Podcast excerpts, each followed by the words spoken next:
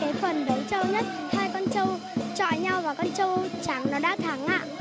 Con cảm giác nó sống động ạ. Nhân thể cái trung thu này này, tổ chức được những cái sự kiện như này là rất là vui, diễn lại cho các cháu và mọi người xem được lại những cái tích cổ xưa đấy, có gợi cho tôi những ký ức xưa. Và bây giờ còn có cả các cháu đi ra đây xem, bọn trẻ nó nhớ, nó biết đến. Cùng với các tiết mục đặc sắc của đoàn rối Tế Tiêu, Mỹ Đức Hà Nội, phố Bích Họa Phùng Hưng lại thêm phần đông vui, náo nhiệt. Phường rối Tế Tiêu có hơn 20 người, bao gồm cả nhạc công, người hát thoại và diễn viên múa rối. Mỗi tối phường rối chỉ biểu diễn 30 phút nhưng lúc nào cũng chật kín người xem. Người lớn say sưa với các tiết mục cổ, trẻ con thì hào hứng với tiết mục châu đấu, ly kỳ hấp dẫn.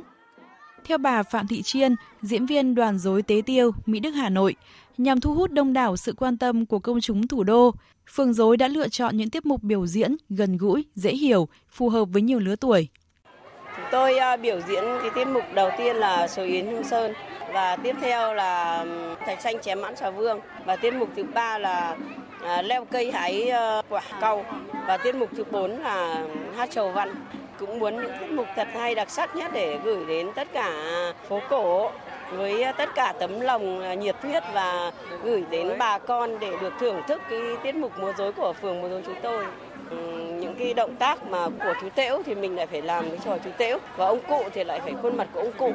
Nói chung là rất là vất vả điều khiển, phải luyện được tay nghề, diễn được nó mới có hồn.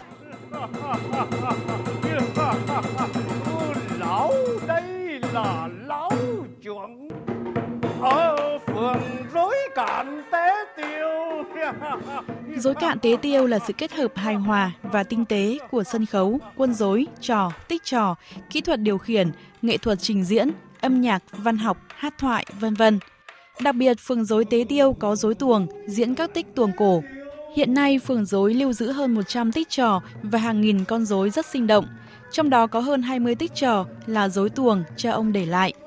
Theo nghệ nhân ưu tú Phạm Công Bằng, trưởng phường múa rối Tế Tiêu, Mỹ Đức Hà Nội, để bảo tồn và phát triển loại hình nghệ thuật dân gian này, những năm qua phường rối đã tích cực triển khai nhiều hoạt động biểu diễn. Phường rối thường xuyên sinh hoạt định kỳ hàng tuần, hàng tháng hoặc là thường xuyên tham gia những cái buổi giao lưu văn hóa cổ truyền tại địa phương hoặc tại thành phố Hà Nội mời. Đấy, cái văn hóa này nó sẽ lan tỏa được rộng hơn. Nhà trường, nhất nhà trường, các cháu học sinh đã muốn tìm hiểu và học những buổi ngoại khóa. Chúng tôi sẽ sẵn sàng đến phục vụ và biểu diễn cho các cháu được thưởng thức môn nghệ thuật. Hàng năm thì lên biểu diễn trên phố cổ những dịp trung thu hoặc là những dịp các trường học ngoài thành phố mời đến tìm hiểu và trải nghiệm, thực hành các nghệ thuật múa rối của Tế Tiêu này. Hào hứng với các tiết mục biểu diễn của phường rối Tế Tiêu tại phố Bích Họa Phùng Hưng, bạn Trần Đức Dương làm việc tại Hà Nội bày tỏ. Lần đầu tiên mình được trải nghiệm hoạt động múa rối cạn là một cái không gian rất là mở, tiếp cận rất là gần với giới trẻ và những cái động tác của các cái nghệ nhân mình cảm thấy rất là uyển chuyển, đem lại những cái cảm xúc rất đặc biệt đối với bản thân mình và mình hy vọng là cái hoạt động nghệ thuật về múa rối cạn này sẽ được phát huy và duy trì nhiều hơn nữa để giới trẻ như bọn mình có thể tiếp cận được với cái loại hình nghệ thuật này.